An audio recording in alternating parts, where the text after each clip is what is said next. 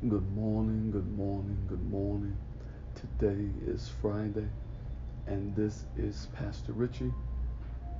And just for the next few moments, I want to talk about my apology language. My apology language.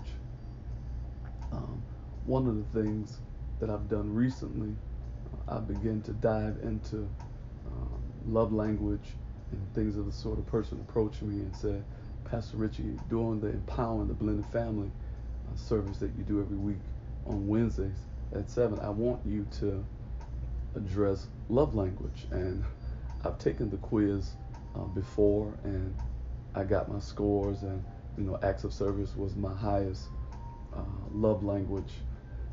but recently, after I went into love language, I dived into what they call the apology language. And it was really insightful because the apology language uh, speaks of uh, the way that you want to be approached as it relates to apologies, which I always feel like um, we all have a lot of clarity on how we want to be approached, but what is the what is the mindset of how you're going to approach other people? I always want to put it on the considerate end and tip uh, the scale uh, in the other direction because it's important, not necessarily uh, how people deal with me. That's good, but I believe it's very important how I deal with other people. But needless to say, I took the survey and in answering some of the questions, the survey number one was not what I expected.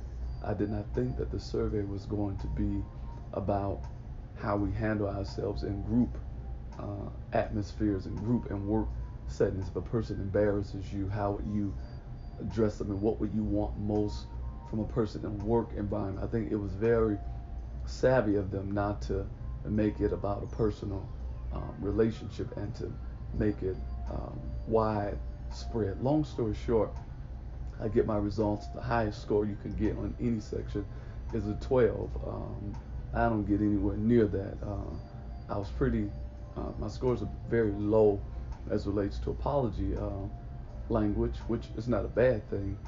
Uh, but my highest scores were sixes on um, make make restitution and the, the, the other section. But uh, I got a zero in asking for forgiveness, and the particular ask for forgiveness was about a verbal request. And as I began to listen to the questions, when I was answering them or review the questions, um, it's really not that important to me to if you don't say the words in partnerships. In partnerships. In a partnership, um, we're doing business. You don't have to say the words. I just want you to make it right. And that's why that was a zero. But when you think about a personal uh, relationship, it's different. It's a whole lot uh, different, and we require a lot of things. And had that survey been about a person that I was engaging with, then those numbers may have been a lot, um, a lot higher. But I do believe that in my heart, uh, my desire is just if the person, if they do the work to make it right, then it's not the words that makes it right. It's the action. I believe that love makes love makes the uh, adjustment. And we were having a conversation within uh, the blended family. I began to just open up and just be honest about uh, myself in times of uh, offense. Uh, there, there's a perspective that um, because this is me, I I will adjust in the moment, and and I will try my best not to have a problem in um, the moment, and I can come down in the moment. Uh, not everybody can come down in the moment. You're gonna have to give them a few moments to come down. And I've noticed about myself, I, I don't always give people that moment to come down. Uh, I'm, I'm, I'm asking a person to adjust in the moment, and I want you to adjust now. I want you. Why can't you adjust now? Things will be better if you adjust now. But what I am learning is that you have to give people time to adjust. I had a very simple conversation, even uh, with my leader about text messages, just something simple. And I don't like I don't like to get text messages in certain areas. We had a conversation. I I want us to finish it that way because things can be misconstrued through text. And he said something to me that was very impactful. Says text message is probably a, the only time that, that you have to hear and you have to look at what that person says and you have to really think it through.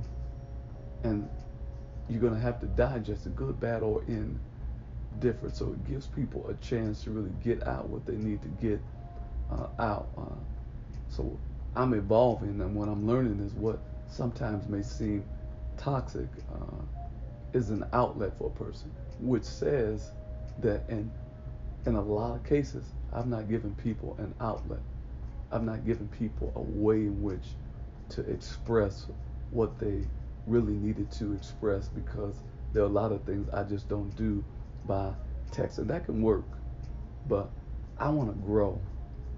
I want to grow. So today, when I think about apology language, I'm making some changes in my heart and in my mind. Uh, when I engage with people again and interact, I want to be better. I, I want to be better communicator. I, I, I want to. I want all mediums of communication to be open, and if you don't do it my way, uh, whatever is the way that will cause you to feel like you emptied out and you got it out, and you don't have to have unresolved issues, then I want you to do that because when I talk to a person one on one, that's what helps me not to have unresolved issues. So texting is a thing for people, and it helps people not to have unresolved uh, issues. So I can't control everything. I can't uh, determine how the communication uh, goes. I have to be open. What is your apology language? What are you willing to change to make something um, better? What are you willing to adjust? Uh, like me, verbally, I'm, I'm, I will talk to you all night long, and I'll make whatever adjustment. But an email and a text, I may not, I may not respond uh, to that because it's just not my preference. But today, I am turning. I'm turning in a direction that I need to do better and respond in other mediums. Why? Because it helps other people. It helps the other party. Uh, Pastor Richie, I understand, but I don't like talking on the phone. I just like the text. Well, in your apology language improving, you have to adjust your language. And it may take you some time. It may take some time. But if you stay open, I promise you, God will interject change in your heart. Let's do this. Lord Jesus, today, I don't know which way to go. I don't know how to feel. I don't know what direction to take. But today I'm asking that you will help me. In Jesus' name, amen. This is Pastor Richie. I want you to say this with me. This is my perspective on life. Life, you are not my enemy, but life, you are my friend no matter what you do today, no matter what you do today, I want you to keep it kind.